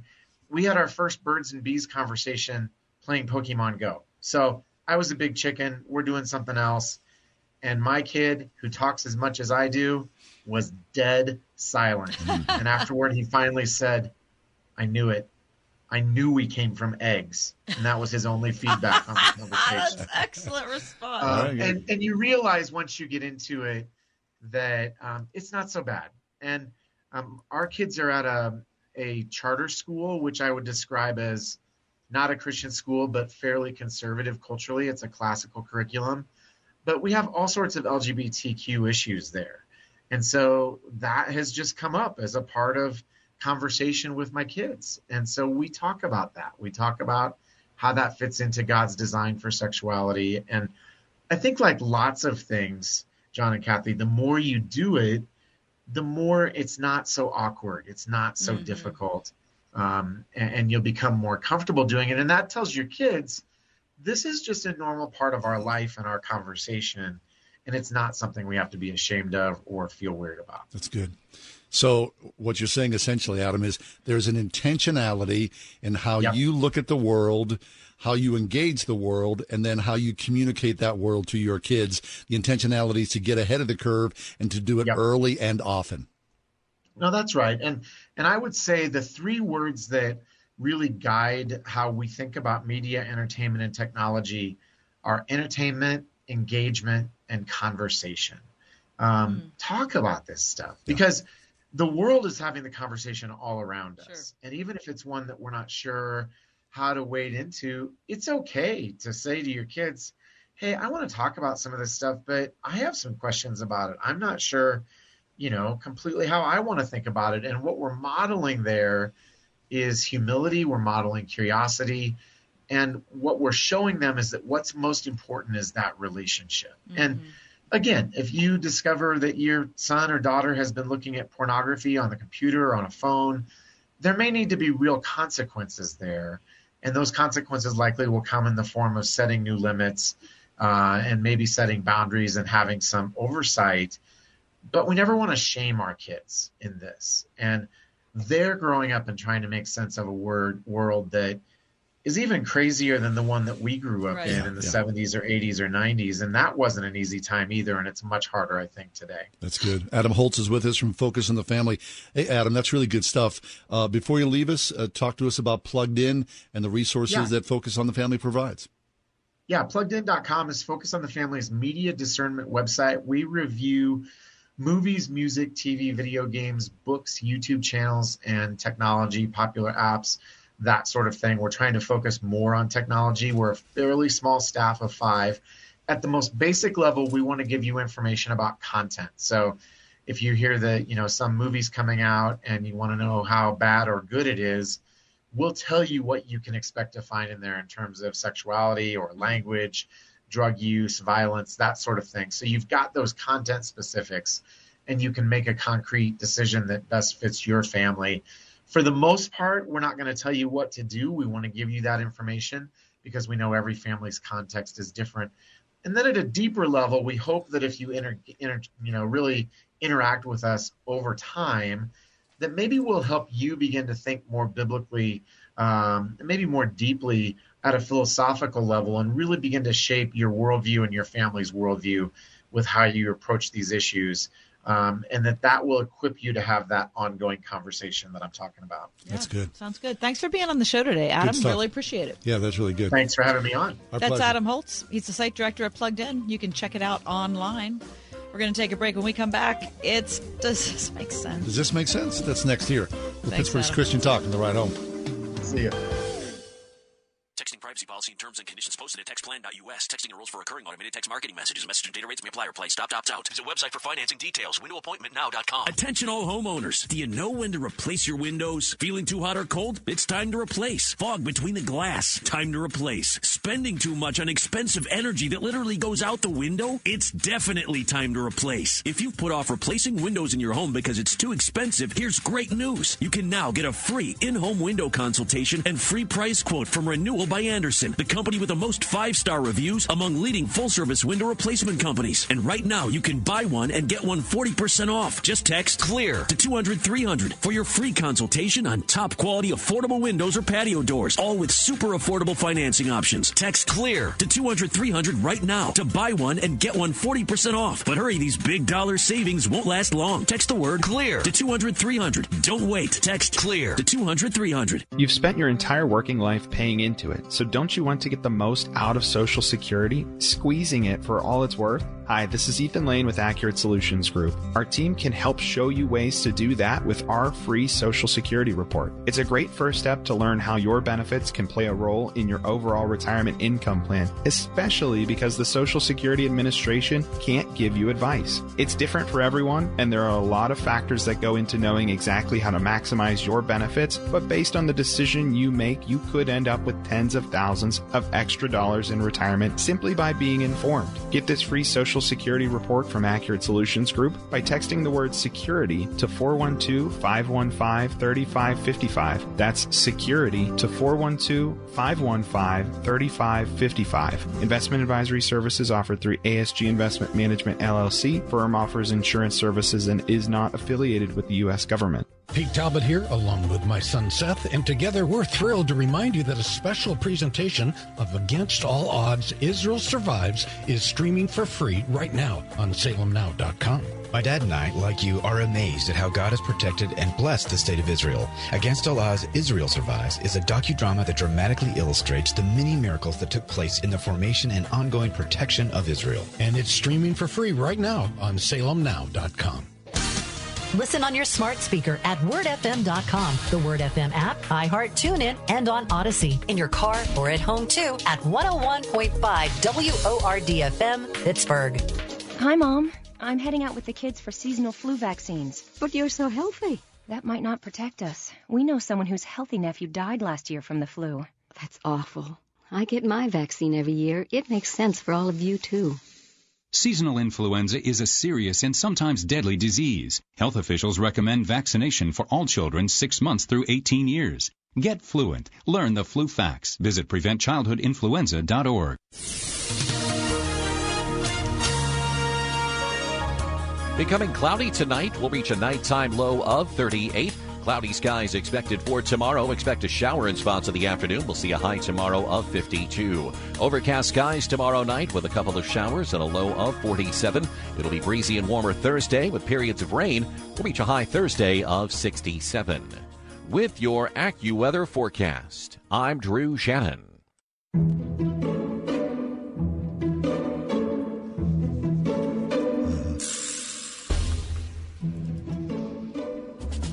Does this make sense? Does what make sense? Magazines. Boy. Time, yeah. Newsweek, Better Homes and Gardens, Sports Atlantic. Illustrated. Boy, there was a time. Didn't you love yourself Popular some Mechanics. magazines? I remember being a kid and having paperboy money and going to the drugstore and standing there and like couldn't wait to peruse the magazines and then buy one. I'd buy Teen Beat so I could Oh. get the poster of Parker Stevenson in the middle. Spring training started for me Don't think I did in Lexi because I did. when the baseball registry, like they would, they would print the the spring magazines, you know, in Mhm. February. Teen Beat. Sure, Tiger Beat. I loved Popular Mechanics. Of course, so did I. I mean, Time Magazine. There's Your a, grandma, did she read Reader's Digest? oh, we had my gra- my mom read Reader. Mm. We all read it. What about Ladies Home Journal? Yep, McCall's. McCall's. I forgot about McCall's. Mhm. Cosmo. Cosmo. That made its way into our house I with our can't five sisters. How about Vogue? Sure. You, We never got that. We Oh. never subscribed. One of my sisters, yeah, oh yeah, she thought she was, you know, going to France. U.S. News and World Report. That was someone who was Mm. concerned about the news in a serious way. My dad would get the American Legion magazine. Oh, okay. Mhm. Always they're selling gold coins and flags. We get the Polish Falcon newsletter. don't, don't think that magazines. I love me a good magazine, but they are really. You, have you picked up like Time? I can't. I have two subscriptions I can't get rid of because every time I try Really? to cancel them, they keep coming. I mean, talk, if you talk about the demise of Time and Newsweek Yep. used to mean something. Yep. Now, Nothing. who no one even knows what they are. So does it make sense? No. No. Sorry to I say. want it to. I want magazines to make sense, but the bottom line is, I'm mm-hmm. sorry they don't. All right, does this make sense? Cheese curl. You're saying that because you had some earlier. Okay, now listen. When I was a kid, sometimes you know we'd have like a bag of chips, potato chips. Company would come. We'd have chips, pretzels. Big time company, chip pretzels, cheese curls. Roll out the cheese curls. the Pope's coming over. The Pope's coming over. We need a bag of cheese curls. I mean, that was like serious. The big three, when the cheese curls rolled up. So I'm, I'm in the snack department, you know, Giant Eagle or what. I see a bag of cheese curls. I get a little emotional. Do you Like think it it- means something to me that's serious. Yeah. There's a weight, a gravitas. There's mm-hmm. something that like super cheese ball. Yeah, I don't think anyone's ever linked the cheese curl with gravitas before. The Pope might come over. We need the cheese curls. I think they do make sense in a very niche way. Oh. I say yes, they do make sense. I think so too. Yeah. Have a few while you're reading the magazine. 101.5 WORD. The biggest annual outdoor celebration of Christian music happens right here in Pennsylvania. And Word FM is making it easier for you to go. Creation 2023. This year's lineup includes Katy Nichole, We the Kingdom, Big Daddy Weave, Mac Powell, Micah Tyler, Switchfoot. Very excited. Yes, I am. Why pay full price? As a Word FM listener, your ticket is 50% off. Did you get your tickets? Go to wordfm.com for access to your half off tickets for Creation 2023. Hi, it's me, Marcia at the Spring House. Did you know Easter's springing up on us? And quickly, too. Do you know what that means at the Spring House? Well, first of all, it means you can enjoy the freshest, tastiest fried or baked cod every Friday night on the farm. It also means it's time to call and order your Springhouse Easter goodies.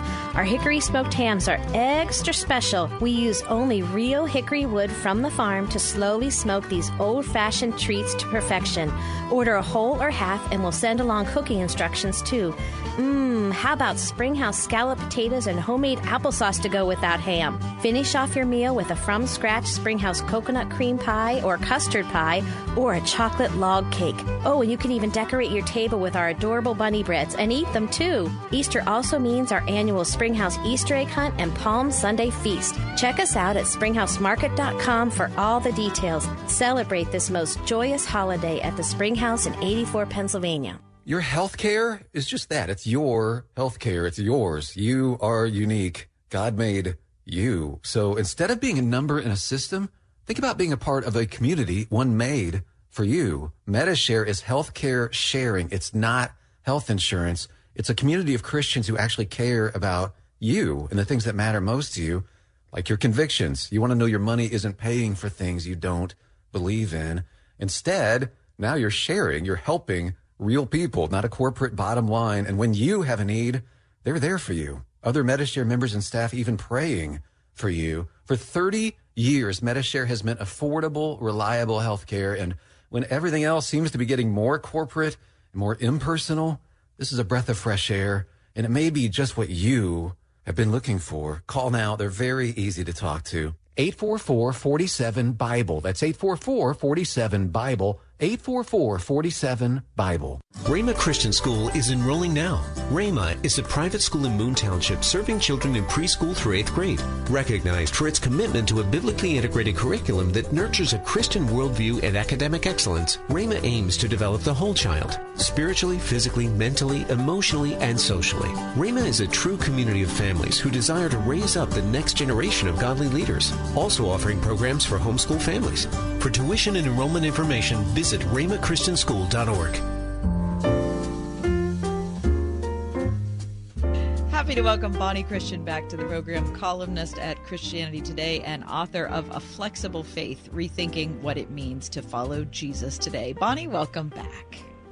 Thank you so much for having me again. Yeah, it's our pleasure, Bonnie. Uh, You wrote a piece at Christianity Today called These States Are Devouring Widows' Houses. And it's really focused on the slippery slope of property tax. Can you talk to us about this? Um, you start off by talking about uh, a 94 year old widow, Geraldine Tyler. She's kind of like, in many ways, the poster child for what's wrong with how people, governments, local and state governments, look at property tax. Yeah, so it's pretty standard practice across the, the states that if you, uh, you know, if you fall behind on your property taxes at a certain point, there's, you know, a, there will be a law providing that the, the state can, or the city, or, or frequently like the state and city or the state and county working together, they get to take your house. Um, and so that's that's pretty standard. What's different, uh, and what Geraldine Tyler is experiencing in Minnesota, and it, this is the case in around a dozen states.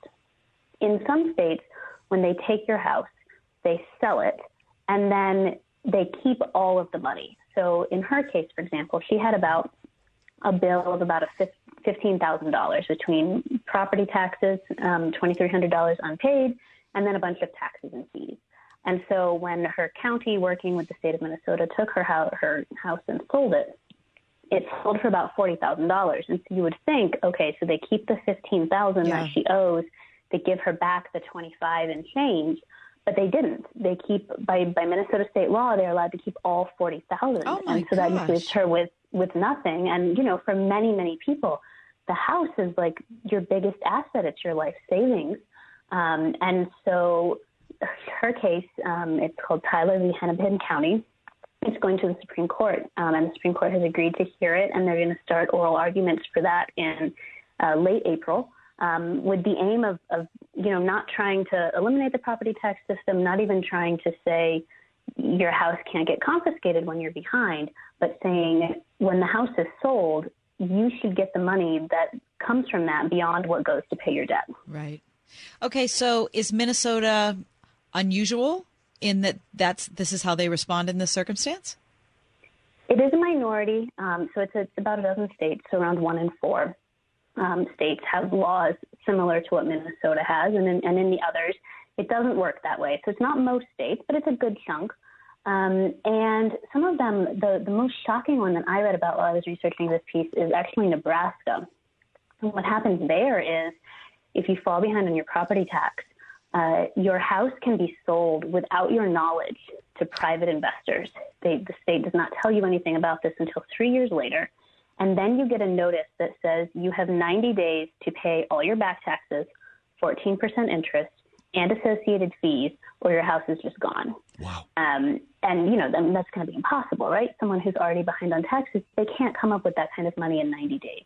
Right. Um, and so there's, you know, there's this handful of states, around a dozen, that have similar laws like this. And if if Geraldine Tyler wins her case with the Supreme Court, it, very likely it would force you know this whole set of a dozen states to reconsider their laws, not just Minnesota. Right. So obviously, this is draconian. Um, the intent of governments is not to pull people out of their houses. You would think there'd be some sort of middle ground.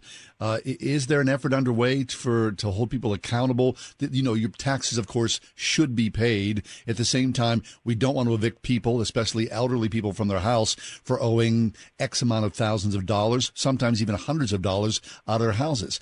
How does this all wind its way out, Bonnie? Yeah, I don't, beyond this case and addressing, you know, this really egregious example of it, I don't know if there's any sort of bigger push to look at uh, how we handle lapses in property taxes more generally, more generally, because as you say, frequently when people fall behind on their property taxes to the point that they're going to lose their homes, it is it often coincides with extenuating circumstances, right? Like sure. a sudden job loss, a severe illness, and it is frequently elderly people who have paid off their home in full. Because when you have a mortgage payment like I do, the mortgage collector sure. T- takes the, taxes, the property right. taxes automatically. Yeah, it'd be super hard for me to fall behind on my property taxes as long as I'm paying the mortgage every month. But if you've paid off your house 20 years ago, you know that's that's easy to miss. Um, so you know, I don't know of anything offhand to to say we need to provide some relief for, for people. Especially, I mean, I can't imagine owning your house outright and losing it because you owe a few hundred dollars. Um, but that does happen. And so in the, the column toward the end, I, I was reminded of efforts that, that some churches have to pay off medical debt for folks mm-hmm. um, as a way to sort of, you know, get people out of these one-time emergency situations. And I think something like that to help people address property tax delinquency could be really helpful as well. We're talking to Bonnie Kristian about the article in Christianity Today called These States Are Devouring Widows' Houses. Bonnie, this is, I, am really glad you wrote about this because I wasn't aware of it. And I want to ask you about our state of Pennsylvania. But before that, can you mention the situation in the District of Columbia? You mentioned 76 year old Benny Coleman in your article. I mean, a minuscule debt who ended up losing his house. Can you explain that? Yeah, so his debt was it was under $150. It was very, very small. And he, he was, the um, District of Columbia confiscated his house. And then he, he was, he was very old and he had, if I, if I remember correctly, um, he was suffering from dementia in the early stages of it. And so he didn't really understand what had happened to him. And he, so after he was evicted from his house, he spent several months the Washington Post reported living on his front porch, and he was telling his neighbors that he had locked himself out because he, he couldn't understand why he couldn't get back into his home. Um, and he would flag down emergency responders like police officers because he, he wanted help getting back inside his home. Um, and so for 134 for 134 dollar debt. And it was it was sold to a private investor who turned around and sold the house for seventy one thousand dollars, um, and he didn't get a dime of that. And so the, his case came to light uh, about five six years ago when the city lost a class action suit um, brought by residents, including him, who had been driven out of their homes, and they had to pay about a million dollars to to this group of people, which really isn't that much considering like the size of the group and and what particularly people like Benny Coleman had gone through. Mm-hmm. Um, but yeah, it's just it's a, a shocking case like that that he was just turned out and didn't even understand why he'd been turned out. Right. Any idea about the state of Pennsylvania, Bonnie? As far as I know, um, you do receive the difference in Pennsylvania. Um, I remember looking into this a bit when I was. I don't think it's on that list of a dozen states that has these more egregious laws. Um, but I, I don't want to say that with complete confidence um, and misinform folks because sure. it's, it's been a, a little while since I wrote this piece. Right. At the same time, what, what you bring up in the article about the medical debt, we do know that many churches have used medical debt as sort of a, a missional outreach. Can you talk about that as well? Yeah, medical debt is an interesting case because frequently what happens after it's been unpaid for quite a while is the debt itself gets sold at a discounted rate, and so oftentimes you can pay off the whole bill for a fraction of the price. Um, because it's, it's sort of a complicated market, and, and people buy it for for less. And the idea is, you know, if you can get if you can pay twenty dollars for a two hundred dollar debt and collect a hundred of that two hundred, you still turn a profit. So churches are able to spend, you know, a small fraction of the total value of people's medical debts to get them in the clear because of how that works. I don't think property taxes would have that same sort of discount, which would be very nice. I don't think it would work that way. But again, as we've discussed, some of these these debts that people owe that get them turned out of their homes are so small. You know, like if if 150 bucks could have come to to Benny Coleman, maybe he wouldn't have lived on his porch for months. Um, and that that's certainly something I think that even very tiny congregations would be able to come up with. Bonnie Kristian's been our guest. She's a columnist at Christianity Today, also the author of Untrustworthy The Knowledge Crisis Breaking Our Brains, Polluting Our Politics, and Corrupting Christian Community. Bonnie, a pleasure to have you back. Thank you. Yeah, thank you.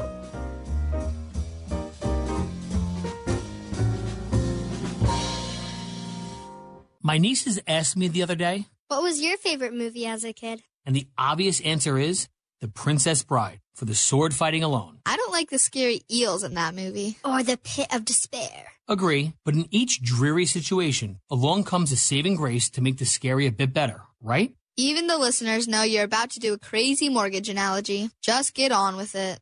It's Ryan from United Faith Mortgage. And if you're a person who's been thinking new home purchase, but maybe your credit is a bit dreary, or maybe you don't have a ton of money to put down, the government backed FHA loan just changed the game with a saving grace. The one negative of these loans was the MIP or insurance premium you have to pay. But as of this March, that's been slashed by almost 50%, which means a lot less money wasted, and depending on the loan size, could save you a couple hundred bucks a month on your mortgage. Inconceivable. We are United Faith Mortgage. United Mortgage Corp, Melville, New York. NMLS number 1330. Pennsylvania Department of Banking and Securities. Mortgage lender license 22672. Is your car still under warranty? No, not anymore.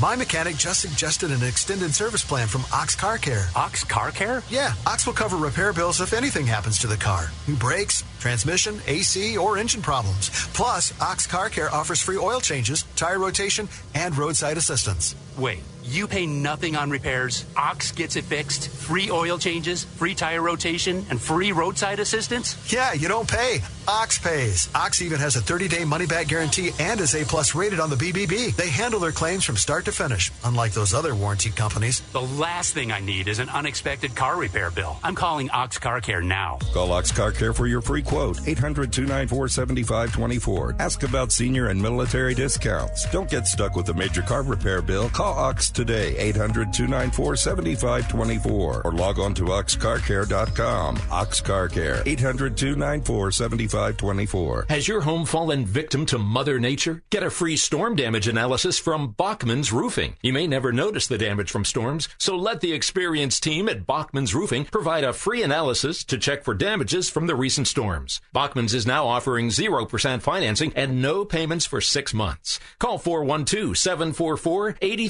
412-744-8390 or visit bachmansroofing.com to set up your free storm damage analysis by May 1st. That's 412-744-8390. Creation Festival 2023 is your summer destination. June 21st through 24th at Agape Farm, Shirleysburg, PA.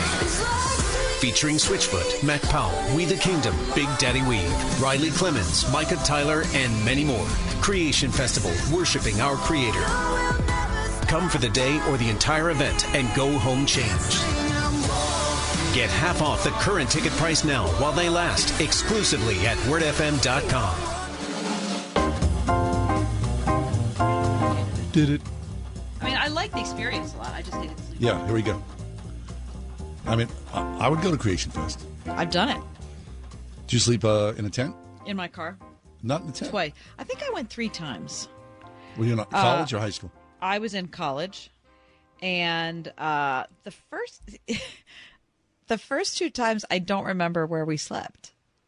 So I, I'm not sh- sure what the explanation is there, except that I can t- I can tell you for sure that the last time I slept in my car Hmm. because that's what made it the last time. yeah, well, why don't you just pitch a tent or, you know, Do you know me? yeah, yeah, you're not going to be in a tent. I don't have a tent. No, yeah, right. No, we we I bet you we've gone. I mean, my wife and kids went more than I did. I'm sure I was there maybe four times, five Okay. times Where did you sleep? in a tent, Oh, yeah. in a sleeping that. bag. Yeah, I I like- you I know, like the whole thing I've about it. never slept in a tent in my whole life. What? Now I've missing camped. out. You're missing out. I have out. camped numerous times Well, in a pop-up camper. Oh. I have never slept in a tent, and I really have zero desire to ever do that. I well, I don't understand what the problem is. what what could possibly not? It's yeah. fun. It's fun. A tent. How about a tent in a rainstorm? Whoa, whoa, whoa. Now you're talking. Yeah, it's, yeah. We- nothing about that. Last time we tented, uh, we tented in the Outer Banks on Ocracoke, and man, I mean, with all the sand and everything. We, no, yeah, with all the sand, yeah, it was fine. That what? But one night we were deluged. I mean, it was like And of course, you're it's Holy it's wet. It, you, you see, you're sleeping in a in a wet sleeping bag. uh, w- no, we abandoned we abandoned the tent. We just abandoned ship and got in the car, and then came back the next day. We like left the campground. It was like it was like madness. Came back the next day, all of our stuff was soaked. Just the See, no, this in- isn't a story that recommends camping to me. Well, I, I don't know. It's a good story. There was always, you know, we had an experience. We always talk about it. Remember that time? Blah blah blah. Yeah, I like it. I like it a lot. There's this guy on YouTube. I believe he's Japanese, and he goes and sets. He goes and camps with his dog. Yeah. Okay, and he puts all of his like overnight expeditions on YouTube. Mm. And you follow this guy. Yes, I do follow this guy because there's something. It's one of those. Um, but Lexi, you're going to know what the word is. What's the word for like a, certain stimuli that are calming? I have no clue. Yeah, what you you're do. talking about. You mean like a white noise thing? It's kind of like that. It's like a, it's like a larger umbrella term for like certain videos that you'll find on Yeah. YouTube that you watch just because they're calming. Hmm, I don't know what that is. Sorry. Are, are you talking about ASMR videos? Yes, I am. That's ASMR exactly- videos. Yeah. It's an ASMR video. What's that? Audio stimulation. My ranch. I don't know what it is. My rant. Um, I've always I don't really know what it stands for. I'll look it up. Yeah. But um, it's essentially just like the big ones that I can think of are like people will like tap on the microphone and they'll whisper and yeah be Oh, in that's- your ear. And I I personally it's kinda creepy. it, but Yeah, yeah, yeah. some people are really into it. Okay, so this guy. Okay, so this guy films his camping, and you would not think that was an ASMR thing. Yeah, but it is. watching it, it really, it. I mean, it's very well edited. It's silent. It's just subtitled, and he's got a really cute dog, and it shows how he sets up his tent, Mm-hmm. how he eats, when he, how he puts his tent away and leaves. And I think I've watched like five of them. Get out. Yeah. How long are the uh, the videos? I bet each one of them is ten minutes. Oh. I have the what it stands for. Okay, what does it stand for? Um, autonomous sensory meridian response, a term used to describe a tingling, static like, or goosebump sensation in response to specific triggering audio or visual stimuli. Goosebumps. Exactly. So it's a positive thing. Yeah. Oh yeah. You get your goosebumps. Don't you like a little goosebump? I do like When's a the little last time you had goosebumps? You know, like put that in your calendar. It's- goosebumps today That's at 2 funny. I don't. I don't actually remember. Right. Funny, isn't it? Yeah, it's kind of like it's a personal thing too, isn't it? Actually, goosebumps today. it, it was probably when I saw the thing on our Facebook page, and I thought, "Well, I should really erase that." What thing? From several Oh, years ago. Goosebumps. The thing I'm currently looking Yeah, for. okay. Um, we were talking about upcoming music. Uh, my husband and I are going to see Snarky Puppy. Are you? They're going to be at the uh, Carnegie Musical. it, in Homestead. Uh, very nice. That's in April. Okay, we're going to see uh, tomorrow night. We're going to Godspell, Oh, on on Carnegie Mellon's campus. Carnegie Mellon, where it all started. Yeah. Okay. My friend, uh, my friends have never seen it. They have no idea what it's about. Lex, do you know Godspell? Yeah. You like Um, it? Yeah, it's a pretty good one. Mm-hmm. I love Kath does not. I like it. I like it. Do you like it? I'm happy to go. I'm happy to go. Do you like it? John? I, I told my friend. My friend said, you know, my friend works at Carnegie Mellon. He's he sent me the link and he said interested, and I was like, well, it comes, you know, with some caveats. Um, I remember it fondly. You know, I, I was alive when it first hit Broadway. It has Pittsburgh roots. Um, uh, look, I'm not Here's looking. I'm not it's looking for pure dated. theology. Well, of course, there's no theology. Well, there is theology. No, it's of course just it's bad. from the it's bad. It's bad theology. It's from the and it's from the Gospel just of so dated. It's from the Gospel of Mark without the conclusion of no, the book. no, there's there's a gray area here. I'm not saying it's like proper theology Okay. that's going to destroy me, you know, or No, I'm not saying it's going to me. destroy you either. It's all. It's just dated, super dated musically. Well, I mean, so is a raisin in the sun. I mean, you know what I mean. So is Oklahoma, right? I Which mean, isn't, you know, I don't like Oklahoma either. well, I like Oklahoma. The first act is fabulous. Second act, Laurey's ballet. I mean, you know, it's okay. it goes on for a long right? time. Yeah, but It poor really Judd is dead. Oh, it's a great. Okay, who oh, else is coming? Oh, what? What do you mean? Who's coming? Someone else is coming. I just it was uh, announced today. Wait, wasn't it? Lex, you got this? There's a concert coming in here into Pittsburgh. When is this happening? Do you know? in the fall. Okay. Up. Wait, are we done? No, we're done. I thought we were going to play some music. Oh yeah, it's too We're playing this music. And you called for this music to be repealed the other day. Oh, here we go. There we go. Are we, but we're off the air, though, right? Or we're not? Not Okay. yet. Anyway, I love. Don't you love Peter Gabriel? This is one of my favorite pop songs. Yeah, it's a great song. Solsbury Hill, another Mm. great song. Same album? I think so. But then there's Peter Gabriel playing the piano as well. I mean, I- that's a weird concert. This isn't Peter. Sometime in the fall. All right. Have a great man. night, Pittsburgh. A little confusing here at the end. The Ride Home with John and Kathy, a production of Salem Media Group.